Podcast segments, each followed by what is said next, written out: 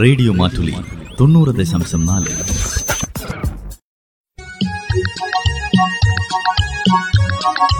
വനിതാ മാറ്റുലി.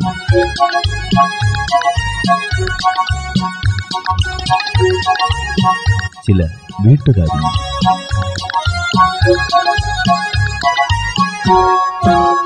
വനിതാ മാറ്റുലയിൽ ഇന്ന് പെൺകരുത്തിന്റെ കയ്യൊപ്പുകൾ.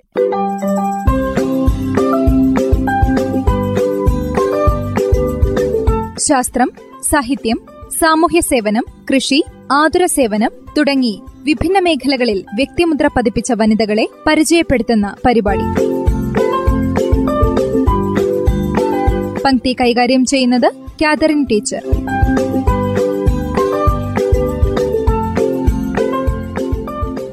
കൽപ്പന ലാജ്മി. അടിച്ചമർത്തപ്പെട്ട സ്ത്രീകളുടെ ശാക്തീകരണത്തിന് സിനിമ എന്ന മാധ്യമത്തെ ഏറ്റവും സമർത്ഥവും ഫലപ്രദവുമായി ഉപയോഗപ്പെടുത്തിയ ഇന്ത്യയിലെ എക്കാലത്തെയും മികച്ച സിനിമാ പ്രവർത്തകരിൽ മുന്നിൽ നിൽക്കുന്ന വനിതാ രത്നമാണ് കൽപ്പന ലാജ്മി. ആയിരത്തി തൊള്ളായിരത്തി അൻപത്തിനാലിൽ ഗോപി ലാജ്മിയുടെയും ബോളിവുഡിലെ പ്രശസ്ത സംവിധായകൻ ഗുരുദത്തിന്റെ സഹോദരിയും പ്രശസ്ത ചിത്രകാരിയുമായ ലളിത ലാജ്മിയുടെയും മകളായി മുംബൈയിലാണ് കൽപ്പന ജനിക്കുന്നത്.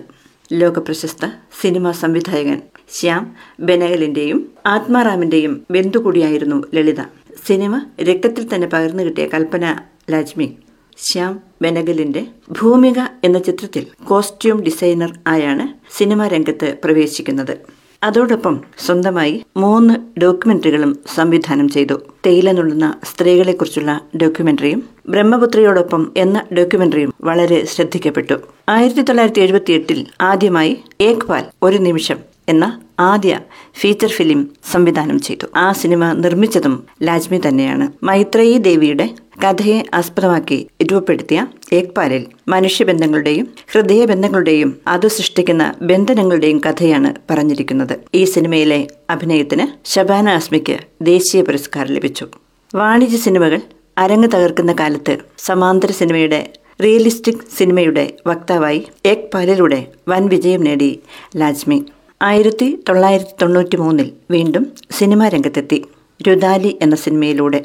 രുദാലി എന്നാൽ കൂലിക്ക് കരയാൻ വിധിക്കപ്പെട്ട സ്ത്രീ എന്നർത്ഥം. രാജസ്ഥാനിലെ ചില പ്രദേശങ്ങളിൽ ഇന്നും നിലനിൽക്കുന്ന രീതിയാണ് കൂലിക്ക് ആളെ വെച്ച് മേൽജാതിക്കാരുടെ മരണ വീടുകളിൽ താഴ്ന്ന ജാതിക്കാരെ കൊണ്ട് കരയിക്കുന്നത്. ആ കറുത്ത ഹാസ്യത്തെ കാൽപ്പനികതയുടെ നിറച്ചാത്തുകളൊന്നുമില്ലാതെ യഥാതഥമായി ആവിഷ്കരിച്ചിരിക്കുകയാണ്. മഹാശ്വേത ദേവിയുടെ ഇതേ പേരിൽ തന്നെയുള്ള കഥയ്ക്ക് നൽകിയ ചലച്ചിത്ര ഭാഷ്യമാണിത് വർണ ഗ്രാമത്തിലെ സെമീന്ദാരുടെ മരണം ആസന്നമായിരിക്കുന്നു.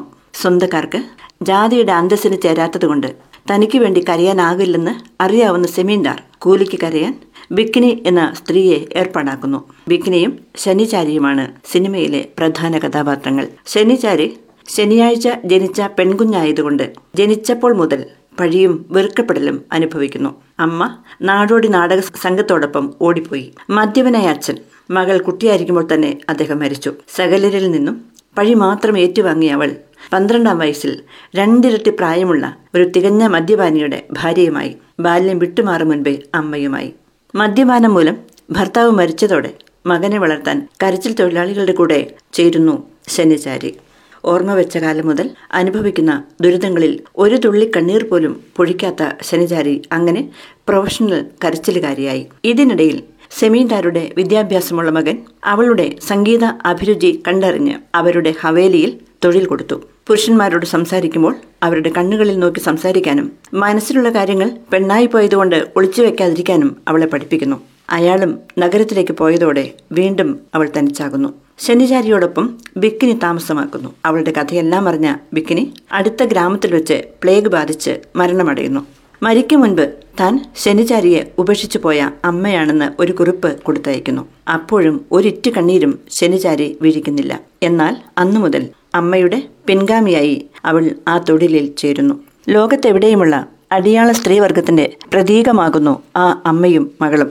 ശനിചാരിയുടെ റോളിൽ ദേശീയ പുരസ്കാരത്തിന് അടുത്തുവരെ എത്തിയിരുന്നു. വ്യവസ്ഥിതിയാൽ വ്രണിതമാക്കപ്പെട്ട സ്ത്രീത്വത്തിന്റെ കഥ പറഞ്ഞ ആ സിനിമയുടെ സംവിധായക എന്ന കൽപ്പന ലാജ്മികി അവാർഡിനർഹയായി. അതുപോലെ മികച്ച വസ്ത്രാലങ്കാരത്തിനുള്ള ദേശീയ പുരസ്കാരവും ആ സിനിമ നേടി. ട്രാൻസ്ജെൻഡറായ ഇമ്മിയുടെയും അമ്മ സീനത്തിന്റെയും അതിജീവനത്തിന്റെ കഥ പറഞ്ഞ ധർമ്മിയാൻ ഏറെ ശ്രദ്ധിക്കപ്പെട്ട മറ്റൊരു സിനിമയാണ്. രണ്ടായിരത്തി ഒന്നിൽ പുറത്തിറങ്ങിയ ദമൻ വൈവാഹിക പീഡനത്തിന്റെ ഭർത്തൃ ബലാത്സംഗങ്ങളുടെ കഥയാണ്. ഇഷ്ടമില്ലാതെ കെട്ടേണ്ടി വന്ന പെണ്ണിനോട് പെണ്ണിന്റെ ശരീരത്തോട് എല്ലാ പകയും തീർക്കുന്ന പുരുഷ പ്രാമാണിത്വത്തിന്റെ കഥ. ഒപ്പം ഇയാമ്പറ്റ പോലെ ചവിട്ടി അരയ്ക്കപ്പെടുന്ന സ്ത്രീത്വത്തിന്റെ ദൈന്യവും. ഒരു സംവിധായികയുടെ രണ്ട് സിനിമകൾക്ക് മികച്ച നടിക്കുള്ള ദേശീയ പുരസ്കാരം എന്ന അത്യപൂർവത ഈ സിനിമയിലൂടെ സംഭവിച്ചു. താരതമ്യേന അപ്രശസ്തിയായിരുന്ന രവീന ടണ്ടൻ അവാർഡ് നേടുമ്പോൾ അവരുടെ കഴിവ് പുറത്തെടുക്കാൻ ലാജ്മി കാണിച്ച മെടുക്കാണ് ഏറെ പ്രശംസിക്കപ്പെട്ടത്. വിവാദങ്ങളോടെയാണെങ്കിലും ഈ സിനിമയുടെ വിതരണം നടത്തിയത് ഇന്ത്യ ഗവൺമെന്റാണ്. രണ്ടായിരത്തി ആറിൽ പുറത്തിറങ്ങിയ ചീങ്ങാരിയായിരുന്നു അവസാന ചിത്രം. ഗുരുദത്തും ശ്യാം ബെനകലും ഗുരുസ്ഥാനീയരായിരുന്നെങ്കിലും ലാജ്മിയുടെ മാർഗദർശിയും സഹായിയും അവരുടെ ദീർഘകാല പങ്കാളിയുമായിരുന്ന സംഗീതജ്ഞനും ഗായകനും സംവിധായകനും എഴുത്തുകാരനുമായിരുന്ന ഭൂവൻ ഖസാരികയായിരുന്നു ഭൂവൻ ഹസാരികയുമായി ആയിരത്തി തൊള്ളായിരത്തി എൺപത്തി ഒന്നിലാണ് ലാജ്മി കണ്ടുമുട്ടുന്നത്. വളരെ കാലം അദ്ദേഹത്തിന്റെ ടൈം മാനേജറായിരുന്നു. രുദാലിയിൽ അദ്ദേഹം സംഗീത സംവിധാനം നിർവഹിച്ച ഗാനങ്ങൾ ഇന്നും ജനപ്രിയമായി തുടരുന്നു. ഭൂവൻ ഹസാരിക ആസൈ നോഹിം ഞാൻ അറിയുന്ന ഭൂവൻ ഹസാരിക എന്ന പുസ്തകം രോഗക്കിടക്കയിൽ കിടന്നുകൊണ്ടാണ് ലാജ്മി പൂർത്തിയാക്കിയത്. ചലച്ചിത്ര രംഗത്തെ പോലെ ടെലിവിഷനിലും വ്യക്തിമുദ്ര പതിപ്പിച്ചു ലാജ്മി. വടക്കു കിഴക്കൻ മേഖലകളിലെ പ്രസിദ്ധമായ ചെറുകഥകളെയും നാടൻ കഥകളെയും ആസ്പദമാക്കി നിർവഹിച്ച ലോഹിത് കിനാരെ എന്ന പരമ്പര വളരെയേറെ പ്രശംസിക്കപ്പെട്ടു. സമാന്തര സിനിമ പ്രബലമായിരുന്ന കാലഘട്ടത്തിൽ രംഗപ്രവേശം ചെയ്ത ലാജ്മി അതിന് ശക്തമായ വക്താവായിരുന്നു. അനാവശ്യ ആഡംബരങ്ങളെ എല്ലാം ഒഴിവാക്കി ചെലവ് കുറഞ്ഞ സിനിമകളാണ് അവർ എടുത്തതെങ്കിലും അവ ഉയർത്തിയ തീഷ്ണമായ ആശയങ്ങൾ അക്കാലത്തെ ഏത് ബിഗ് ബജറ്റ് ചിത്രത്തെക്കാളും പ്രശംസ പിടിച്ചുപറ്റി. ലിംഗനീതിയുടെയും പുരുഷാധിപത്യത്തിനെതിരായ പോരാട്ടങ്ങളുടെയും അനിവാര്യത ദൃശ്യപ്രമേയങ്ങളിലൂടെ പ്രേക്ഷകർക്ക് നൽകുമ്പോഴും അതിന് വിശാലമായ മാനവികതയുടെ ചാരുതയുണ്ടായിരുന്നു. സ്ത്രീയെ മാറ്റി നിർത്തിക്കൊണ്ട് താഴ്ന്ന ജാതിക്കാരനെ പാർശ്വവൽക്കരിച്ചുകൊണ്ട് നേടുന്നതൊന്നും ശാശ്വതമല്ലെന്ന സന്ദേശം അഥവാ ആ നേട്ടങ്ങളാവരുത് പുരോഗതിയുടെ അളവുകോൽ എന്ന് തന്റെ സിനിമകളിലൂടെ ലാജ്മി വിളിച്ചു പറഞ്ഞു. സിനിമകൾ ലാജ്മിക്ക് ആത്മസംതൃപ്തിക്ക് വേണ്ടിയുള്ള ഒരു അനുഷ്ഠാനമായിരുന്നില്ല. താൻ ഉൾപ്പെടുന്ന സ്ത്രീ സമൂഹത്തിന്റെ സ്വത്ത് പ്രകാശനത്തിന്റെയും സ്വാതന്ത്ര്യവാഞ്ചിയുടെയും ശക്തമായ ഉപാധിയായിരുന്നു. രാജ്യത്തെ മൂന്നിലൊന്ന് പെൺകുട്ടികളും ലൈംഗിക അതിക്രമ പേടിയിൽ കഴിയുന്ന പെൺ ഭ്രൂണഗത്തികൾക്ക് പുറമെ പെണ്ണായി പിറന്നതിനാൽ മാത്രം രണ്ടര ലക്ഷം കുഞ്ഞുങ്ങൾ അഞ്ചു വയസ്സിന് താഴെയുള്ള രണ്ടര ലക്ഷം പെൺകുഞ്ഞുങ്ങൾ ഓരോ വർഷവും കൊല്ലപ്പെടുന്ന ഉണങ്ങാത്ത കണ്ണീരുമായി വളർന്നെത്തുന്നവരെ അന്ധവിശ്വാസങ്ങളുടെയും അനാചാരങ്ങളുടെയും മുൾവേലിക്കിടയിൽ വീണ്ടും ഞെരുക്കാൻ വിടുന്ന രാജ്യത്ത് സ്ത്രീകൾക്ക് വേണ്ടി തനിക്ക് ചെയ്യാൻ കഴിയുന്നത് ചെയ്യുക അതായിരുന്നു ലാജ്മി ചെയ്തത്. തത്വദീക്ഷയില്ലാത്ത രാഷ്ട്രീയം ഇതൊന്നും കണ്ടില്ലെന്ന് നടിക്കും. നാട്യങ്ങൾക്കും വാചകമടിക്കുമുള്ള കാലം കഴിഞ്ഞിരിക്കുന്നു. ഇനിയും പ്രവർത്തിക്കണം എന്നാണ് ലാജ്മി പറയുന്നത്. സ്ത്രീകൾക്ക് പെൺകുട്ടികൾക്ക് ആത്മവിശ്വാസം നൽകി സ്വാശ്രയത്വത്തിലേക്ക് അവരെ നയിക്കുക ഭരണകർത്താക്കളുടെ ഉത്തരവാദിത്തമാണെന്ന് അവർ വീണ്ടും വീണ്ടും ഓർമ്മിപ്പിക്കുന്നു. ആയിരത്തി തൊള്ളായിരത്തി പതിനേഴിലാണ് അവർക്ക് ക്യാൻസർ രോഗം സ്ഥിരീകരിക്കുന്നത്. രണ്ടായിരത്തി പതിനെട്ടിൽ അറുപത്തിനാലാം വയസ്സിൽ മരണത്തിന് കീഴടങ്ങുകയും ചെയ്തു. പേര് പോലെ തന്നെ കാൽപ്പനികമായിരുന്നു ആ ജീവിതം. കാൽപ്പനികതയും കരുത്തും സൂക്ഷ്മ നിരീക്ഷണ പാഠവും മനുഷ്യസ്നേഹവും നിറഞ്ഞ അവരുടെ സിനിമകളും അപൂർവമായ ചാരുത നൽകുന്നു. വനിതാ മാറ്റുലയിൽ ശ്രോതാക്കൾ കേട്ടത് പെൺകരുത്തിന്റെ കയ്യൊപ്പുകൾ. പങ്ക്തി കൈകാര്യം ചെയ്തത് കാതറിൻ ടീച്ചർ.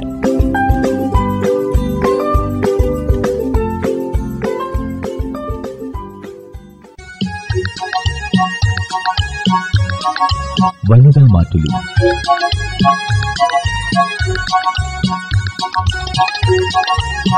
ചില വീട്ടുകാരി.